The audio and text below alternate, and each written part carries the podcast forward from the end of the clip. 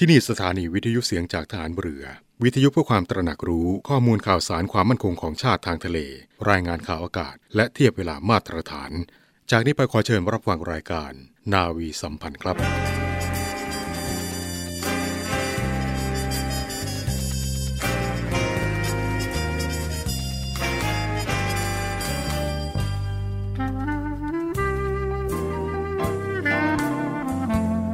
ให้นายทหาร นายตำรวจทุกคน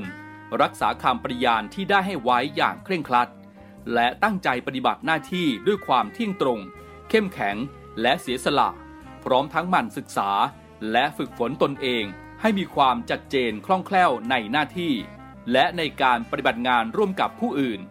ฝ่ายอื่นอยู่เสมอ ทุกคนทุกฝ่ายจะได้สามารถร่วมมือร่วมใจกัน สร้างสรรค์ความพัฒนาผาสุก ให้แก่ประชาชนและประเทศชาติ ได้ตามอุดมคติที่ตั้งมั่นไว้ตลอดไป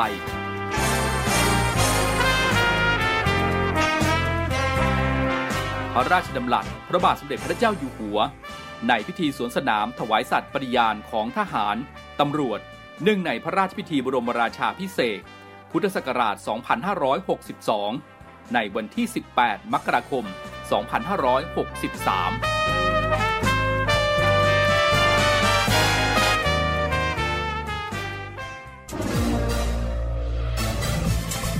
คุณกำลังฟังเสียงจากฐานเรือ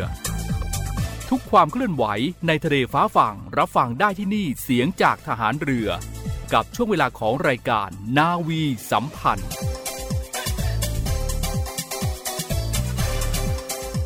กองทัพเรือรวมใจพักรักชาติราชศรัทธาสวัสดีครับทุกท่านครับ ขอต้อนรับเข้าสู่ช่วงเวลาของรายการนาวีสัมพันธ์อีกเช่นเคยนะครับ7นาฬิกา30นาทีจนถึง8นาฬิกาเป็นประจำทุกวันนะครับ ทางสถานีวิทยุในเครือข่ายเสียงจากทหารเรือ วิทยุเพื่อความตระหนักรู้ข้อมูลข่าวสารความมั่นคงของชาติทางทะเล รายงานข่าวอากาศและเทียบเวลามาตรฐานกับผมพันจ่าเอกรณฤทธิ์บุญเพิ่มนะครับ พบกันเช้าวันนี้ครับวันศุกร์ที่ 23 กันยายนพุทธศักราช2565 นะครับถ้าหากว่าย้อนไปในอดีต ในวันนี้เมื่อปีพุทธศักราช 2479 นะครับท่านผู้ฟังครับ ก็เป็นอีกหนึ่งวันสำคัญที่รัฐบาลไทยครับได้มีการจัดตั้ง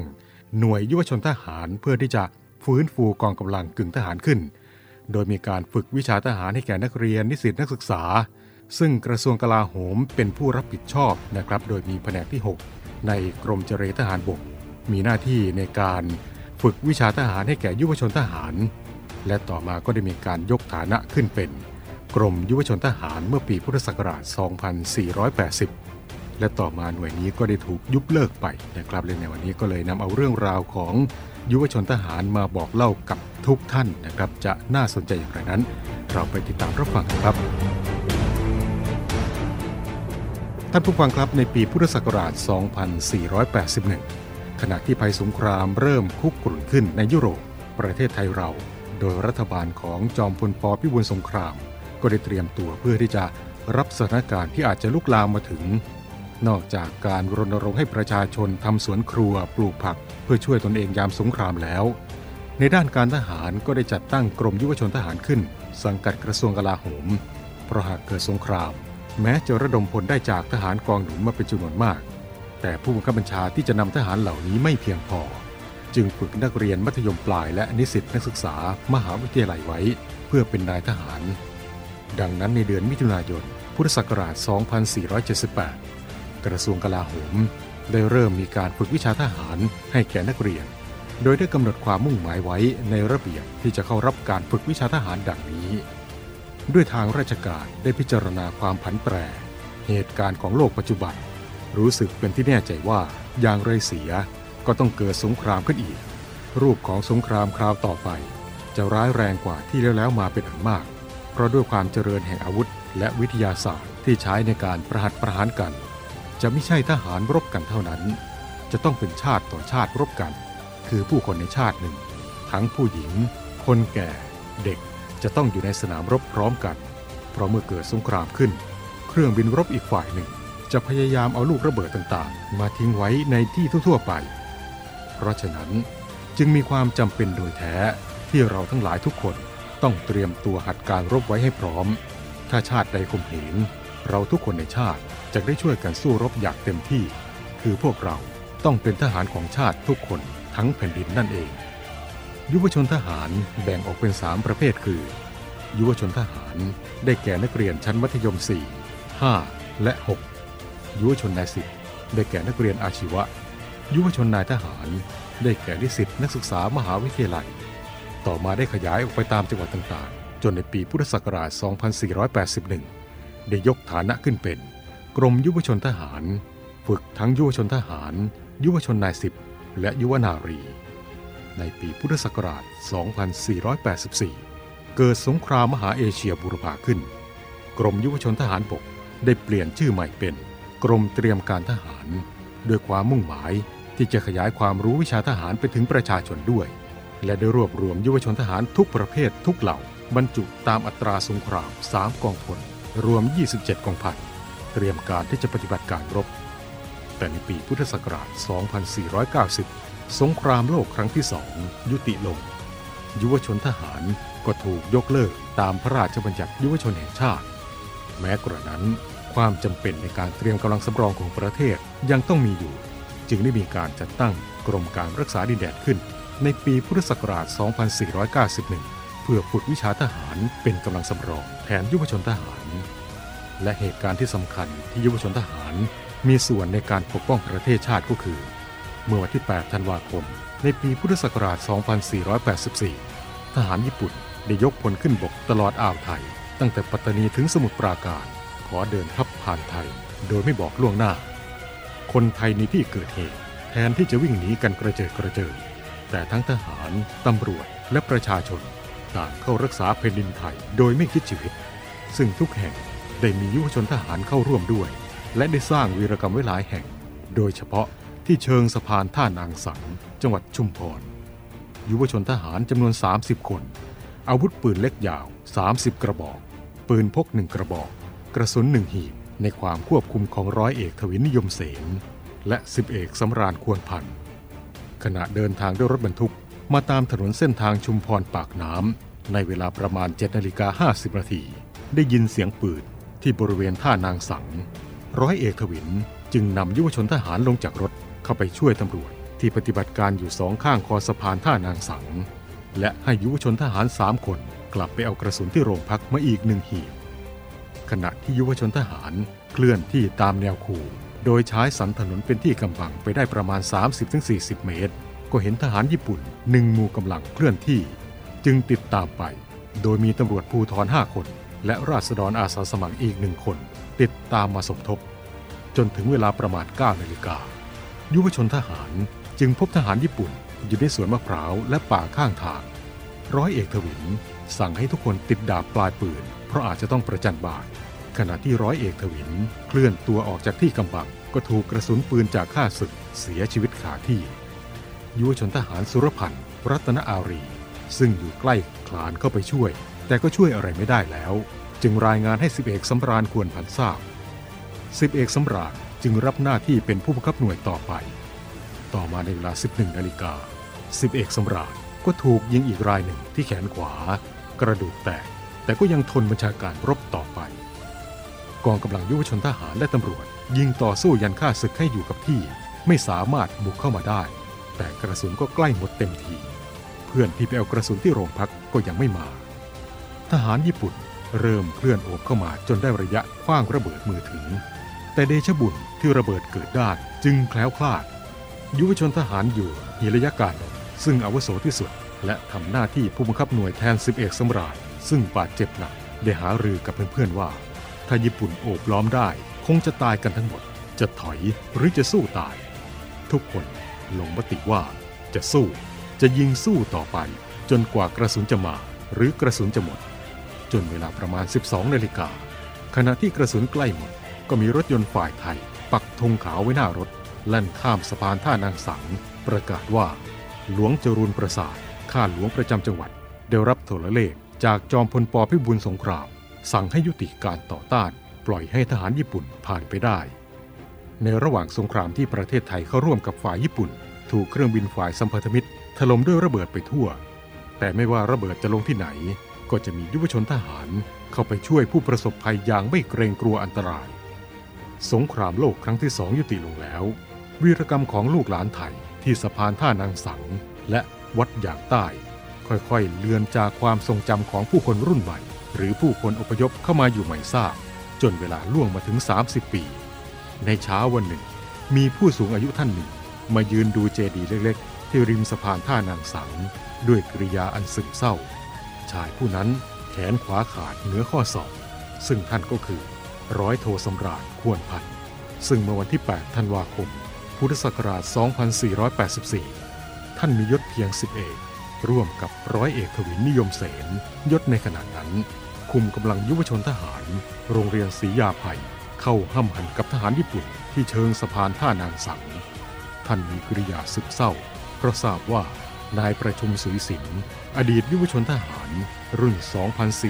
2484 ซึ่งเป็นสิทธิ์ของท่านได้บริจาคเงินซื้อเจดีย์เล็กๆมาวางไว้ พอเป็นนิมิตหมายครบรอบปี ก็จะทำบุญอุทิศส่วนกุศลให้ครูทหาร และเพื่อนยุวชนทหารที่ล่วงลับไปแล้ว ร้อยโทสำราญควรพันเที่ยวตามหาอดีตยุวชนทหารที่เคยเป็นสิทธิ์ได้อีกหลายคน มีนายเทพไทยใจสมคมเป็นหัวหน้า ได้ติดต่อขอรับความสนับสนุน จากผู้ว่าราชการจังหวัดชุมพร ผู้บังคับการจังหวัดทหารบกชุมพร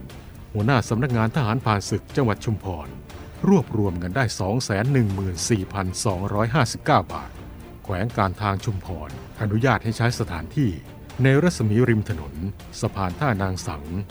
กรมศิลปากร อนุญาตให้สร้างรูปยุวชนทหารกับอาวุธประจำกาย ในท่าเชียงอาวุธยืนอยู่บนแท่น และสร้างแล้วเสร็จเมื่อวันที่ 3 กันยายน พุทธศักราช 2524 แล้วทำหนังสือมอบให้เป็นสมบัติของจังหวัดชุมพร และจัดให้มีพิธีวางพวงมาลาในวันที่ 8 ธันวาคมของทุกปี และนี่ก็เป็นอีกหนึ่งเรื่องราวที่นำมาบอกเล่ากับทุกท่านนะครับ กับวันที่ 23 กันยายน วันที่รัฐบาลไทยได้ตั้งหน่วยยุวชนทหาร อีกหนึ่งหน่วยที่มีส่วนสำคัญในการป้องกันประเทศชาติในช่วงสงครามโลกครั้งที่สองครับ เราในเรือเรานี้โรงเรียนในเรือจัดสร้างวัตถุมงคล สมเด็จพระเจ้าตากสินมหาราช กู้ชาติ 255 ปี เพื่อหารายได้ดำเนินการก่อสร้างพระบรมราชานุสาวรีย์สมเด็จพระเจ้าตากสินมหาราช ภายในพื้นที่โรงเรียนในเรือ เพื่อน้อมรำลึกถึงพระมหากรุณาธิคุณของพระองค์ ที่ทรงมีต่อปวงชนชาวไทย และเป็นการสร้างขวัญกำลังใจให้แก่กำลังพลโรงเรียนในเรือกองทัพเรือตลอดจนบุคคลทั่วไปที่ได้เคารพสักการะ การจัดสร้างวัตถุมงคลในครั้งนี้ ประกอบด้วยพระบรมรูปหล่อจำลองขนาด 9 นิ้ว แบบเหมือนพระบรมราชานุสาวรีย์ที่จะจัดสร้าง และเหรียญที่ระลึกมีรูปทรงเป็นตราสามสมอ ซึ่งเป็นสัญลักษณ์ของโรงเรียนนายเรือ ขอเชิญชวนผู้มีจิตศรัทธาร่วมบริจาคเช่าบูชา โดยจะเป็นส่วนหนึ่งในวาระสำคัญที่ได้น้อมระลึกถึงพระมหากรุณาธิคุณ ในการร่วมสนับสนุนการก่อสร้างพระบรมราชานุสาวรี โดยการโอนเงินผ่านธนาคารทหารไทยธนชาติจำกัดมหาชน สาขาตลาดปากน้ำ บัญชี โรงเรียนในเรือเพื่อกองทุนจัดสร้างพระบรมราชานุสาวรี สมเด็จพระเจ้าตากสินมหาราช บัญชีเลขที่ 013ขีด7ขีด15695ขีด6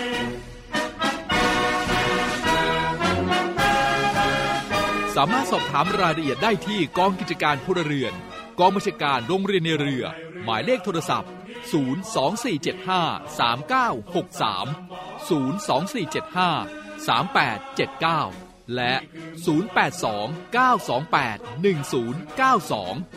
0829281092 ID ไลน์ในการสั่งจอง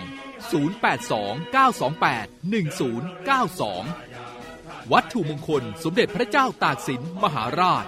กู้ชาติ 255 ปี เรานักเรียนนายเรือชายชาเชื้อแกล้ากล้ามุ่งศึกษานาที่รั้วทะเลไทย การทุจริตคอร์รัปชันเป็นภัยคุกคามต่อความมั่นคงของชาติ มาร่วมสร้างความใสสะอาด ปลอดจากพฤติกรรมการทุจริตประพฤติมิชอบ สร้างความโปร่งใส และประสิทธิภาพของกระบวนการทำงานในกองทัพเรือ เพื่อให้ข้าราชการและลูกจ้างของกองทัพเรือ ประพฤติปฏิบัติงาน โดยเน้นผลงานการมีคุณภาพ ความซื่อสัตย์สุจริต และการมีจิตสำนึกในทางที่ดี เพื่อให้ข้าราชการกองทัพเรือมีเกียรติและศักดิ์ศรีมีความภูมิใจ มีขวัญและกำลังใจในการทำงาน เพื่อให้กองทัพเรือมีภาพลักษณ์ที่ดีจนเป็นที่ยอมรับชื่นชม เชื่อถือศรัทธา พึงพอใจ และประทับใจในการทำงาน และผลการทำงานของกองทัพเรือ คุณสามารถมีส่วนร่วมป้องกันและปราบปรามการทุจริต ร่วมกันทำให้กองทัพเรือใสสะอาด แจ้งเบาะแสได้ที่ ศูนย์รับเรื่องร้องทุกกองทัพเรือ 02 475 4789 หรือที่ www.navy.mi.th ร้องทุกข์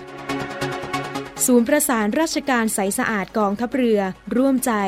กองทัพเรือไทย ใสสะอาด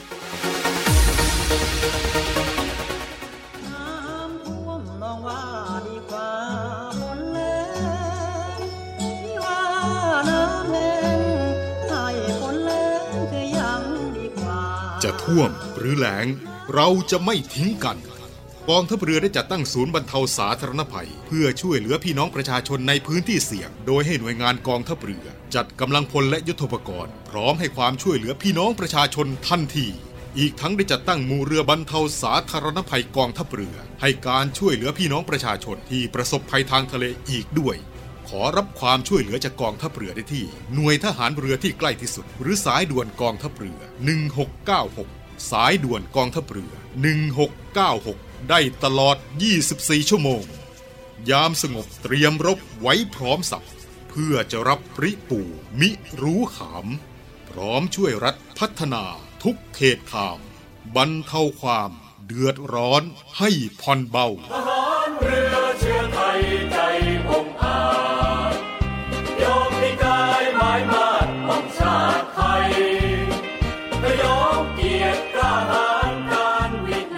ไม่ว่าจะแล้งหรือท่วมนะครับ กองทัพเรือพร้อมให้ความช่วยเหลือทุกท่านตลอด 24 ชั่วโมงนะครับ ประสบเหตุเพศภัยต้องการที่จะขอรับความช่วยเหลือจากกองทัพเรือก็สามารถที่จะติดต่อได้ครับ กับหน่วยงานกองทัพเรือที่ตั้งอยู่ใกล้ท่านนะครับ หรือว่าจะติดต่อกันเข้ามาได้ผ่านทางสายด่วนกองทัพเรือ 1696 สายด่วนกองทัพเรือ 1696 ได้ตลอด 24 ชั่วโมงและในส่วนของการให้ความช่วยเหลือพี่น้องประชาชนในช่วงนี้นะครับ หน่วยเฉพาะกิจผลักดันน้ำกองทัพเรือ ก็ยังคงเร่งผลักดันน้ำในพื้นที่ลาดกระบังอย่างต่อเนื่องนะครับ โดยมีจุดผลักดันน้ำสองจุดด้วยกันนะครับ จุดแรกก็อยู่ที่บริเวณสะพานข้ามคลองลาดกระบังตำบลหลวงแพ่ง แขวงทับยาวเขตลาดกระบัง วางเรือผลักดันน้ำจำนวนสี่ลำจุดที่2ก็อยู่ที่บริเวณ ใต้สะพานข้ามคลองทับยาวตำบลหลวงแพ่งแขวงทับยาวเขตลาดกระบัง วางเรือผลักดันน้ำจำนวน 4ลำนะครับ โดยการปฏิบัติภารกิจดังกล่าวนี้ครับก็สามารถที่จะเร่งระบายน้ำณจุดสะพานคลองลาดกระบัง และจุดใต้สะพานคลองทับยาวได้8แสนลูกบาศก์เมตรต่อวัน ซึ่งก็คาดว่าระดับน้ำในคลองก็จะลดระดับลงอย่างต่อเนื่อง ถ้าหากว่าไม่มีน้ำฝนตกลงมาเติมในพื้นที่ลาดกระบัง ก็ขอย้ำกันอีกครั้งหนึ่งนะครับกับศูนย์บรรเทาสาธารณภัยกองทัพเรือนะครับถ้าหากว่าพี่น้องประชาชน ประสบเหตุเพศภัย ขณะนี้กองทัพเรือก็ได้มีการเตรียมกำลังพลยุทโธปกรณ์ต่างๆ พร้อมที่จะให้ความช่วยเหลือทุกท่านตลอด 24 ชั่วโมงติดต่อกันเข้ามาได้ครับ ที่สายด่วนกองทัพเรือ 1696 สายด่วนกองทัพเรือ 1696 และมาในช่วงนี้ครับก็มากันที่อีกหนึ่งเรื่องราวที่นำมาฝากกับทุกท่านเป็นประจำทุกเช้าวันศุกร์นะครับกับขนบธรรมเนียมประเพณีทหารเรือนะครับในเช้าวันนี้ ขอนำเอาเรื่องราวเกี่ยวกับการตีระฆังเรือบอกเวลามานำเรียนกับ ทุกท่านนะครับ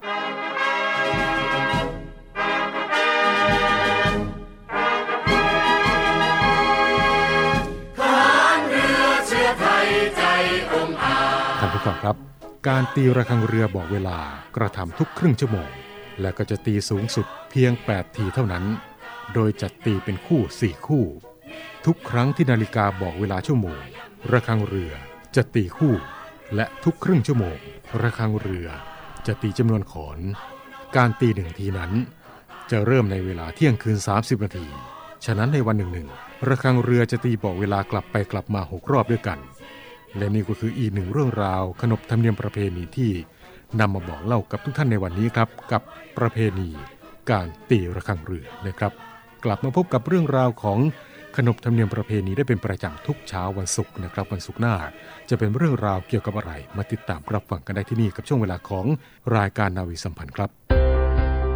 สำนักงานปลัดกระทรวงกลาโหม ขอเชิญชวนประชาชนและนักท่องเที่ยว เยี่ยมชมพิพิธภัณฑ์ศาลาว่าการกลาโหม และส่วนจัดแสดงปืนใหญ่โบราณ บริเวณด้านหน้าศาลาว่าการกลาโหมจำนวน 40 กระบอก พื่อศึกษาประวัติศาสตร์ในการรักษาอธิปไตยของชาติ รวมถึงผลงานทางศิลปะอันทรงคุณค่า ที่ดำรงไว้ซึ่งเอกลักษณ์ของความเป็นไทย โดยสามารถเข้าเยี่ยมชมได้ในวันและเวลาราชการ หรือติดต่อได้ที่ 0816173233 และ 0898167188พี่คะ คือหนูอยากเลิกยาค่ะ ทุกวัน มีคนอยากเลิกเสพยา มีคนที่ยังไม่เลิก มีคนห่วงใยมีหลายคนเดือดร้อน เสียใจเพราะผู้เสพ ด้วยแนวคิดที่ว่าผู้เสพคือผู้ป่วย วันนี้ไม่ต้องรอให้เจ้าหน้าที่ตรวจพบ หรือเกิดเหตุร้ายก่อน ประชาชน สามารถแจ้งข้อมูลเมื่อพบผู้เสพในครอบครัวหรือในชุมชน โดยแจ้งสายด่วนศูนย์ดำรงธรรม 1567 ที่พร้อมจะรับฟัง เก็บข้อมูล ประมวลผลและส่งต่อหน่วยงานที่เกี่ยวข้อง พาผู้ป่วยที่สมัครใจ เข้าสู่ขั้นตอนการคัดกรองบำบัดรักษาฟื้นฟู ตลอดจนส่งเสริมอาชีพ เพื่อให้กลับสู่ชีวิตที่ดีขึ้นกว่าเดิม สังคม ชุมชนและครอบครัว มีส่วนอย่างสำคัญในการสอดส่องดูแลและให้โอกาสอย่างจริงใจ เพื่อให้ทุกวันเป็นวันของคนดี เรามาช่วยกันคืนคนดีสู่สังคมกันนะครับ ด้วยความห่วงใยจากคณะกรรมการประสานงานเพื่อแก้ไขปัญหายาเสพติดในสถานการณ์โควิด -19 ไม่เอาของฝากแค่อยากให้พ่อกลับมากองทัพเรือได้จัดตั้งกองทุนน้ำใจไทย เพื่อผู้เสียสละในจังหวัดชายแดนภาคใต้ และพื้นที่รับผิดชอบกองทัพเรือ เพื่อช่วยเหลือกำลังพลกองทัพเรือและครอบครัวที่เสียชีวิต หรือบาดเจ็บทุพพลภาพจากการปฏิบัติหน้าที่ ขอเชิญร่วมบริจาคเงินสมทบทุนช่วยเหลือได้ที่ ธนาคารทหารไทย ธนชาติจำกัดมหาชน หมายเลขบัญชี 115ขีด2ขีด17087ขีด2ชื่อบัญชีกองทุนน้ำใจไทยเพื่อผู้เสียสละในจังหวัดชายแดนภาคใต้ และพื้นที่รับผิดชอบกองทัพเรือ สอบถามรายละเอียดได้ที่ กรมสวัสดิการทหารเรือ 02475 5414 แต่ถ้าวันใดพอเหลือกลับไปเพียงร่างกายนี้ รับรู้เถิดนะคนดี ชีวิตพอนี้ รักหนูที่สุดก็ขอเชิญชวนทุกท่านนะครับร่วมเป็นส่วนหนึ่งในการให้ความช่วยเหลือกำลังพลกองทัพเรือและครอบครัว ที่ได้รับบาดเจ็บทุพพลภาพหรือว่าเสียชีวิต จากการปฏิบัติหน้าที่เพื่อที่จะให้สามารถดำรงชีพ ตลอดจนมีคุณภาพชีวิตที่ดีขึ้น ได้รับการยอมรับมีเกียรติและศักดิ์ศรีในสังคม เป็นการสร้างขวัญและกำลังใจให้แก่ทหารหารที่ปฏิบัติหน้าที่เพื่อประเทศชาตินะครับ โดยทุกท่านนั้นก็สามารถที่จะมีส่วนร่วมด้วยการร่วมบริจาคเข้าสมทบกองทุนได้ที่ กรมการเงินทหารเรือ เขตบางกอกใหญ่ กรุงเทพมหานคร หมายเลขโทรศัพท์ 0 2475 5683 0 2475 5683 หรือว่าจะสะดวกด้วยการโอนเงินผ่านบัญชีธนาคารทหารไทยธนชาติจำกัดมหาชน สาขากองบัญชาการกองทัพเรือ บัญชีออมทรัพย์ เลขที่บัญชี 115ขีด2ขีด17087ขีด2ชื่อบัญชีกองทุนน้ำใจไทย เพื่อผู้เสียสละในจังหวัดชายแดนภาคใต้ และพื้นที่รับผิดชอบกองทัพเรือ และเมื่อท่านโอนเงินแล้วนะครับ ก็ขอความกรุณาส่งสำเนาใบโอนเงินมาที่ กรมการเงินทหารเรือ ที่หมายเลขโทรสาร 024755557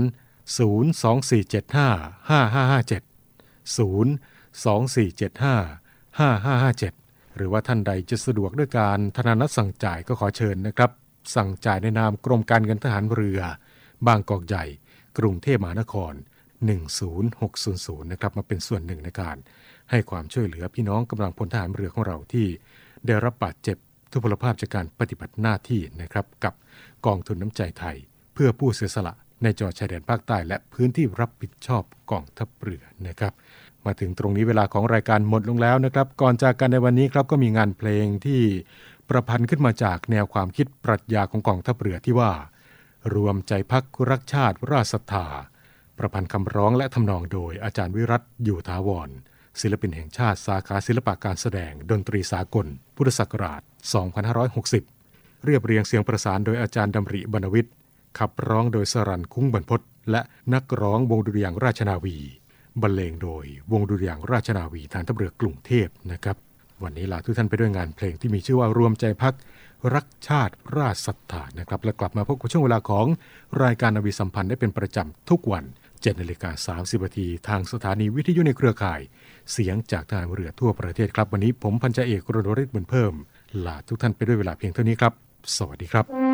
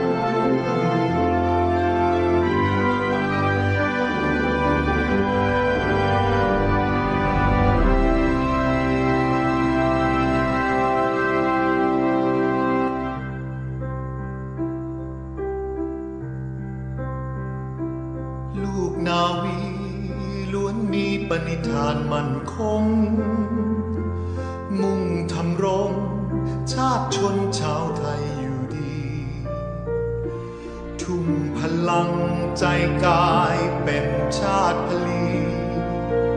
ปกปักศักดิ์ศรีเมืองไทยให้ยืนยง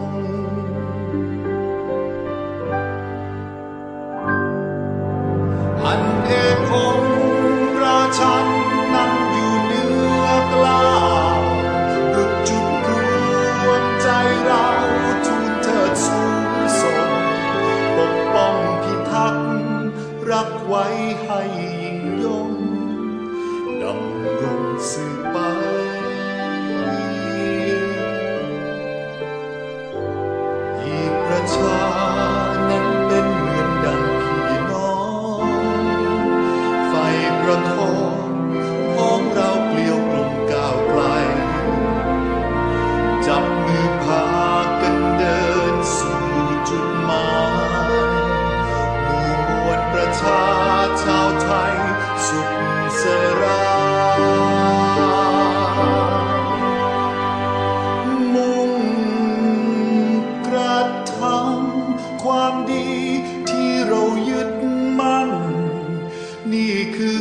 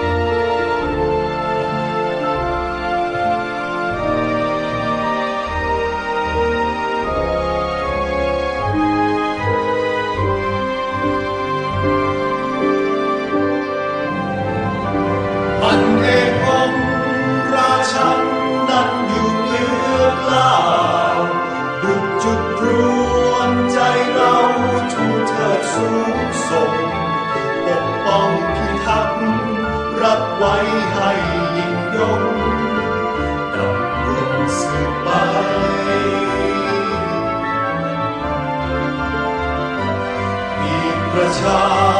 นั้นเป็นเหมือนดังพี่น้อง ไฟประคองของเราเกลียวกลมก้าวไกล จับมือพากันเดินสู่จุดหมายหมู่มวลประชาชาวไทยสุขส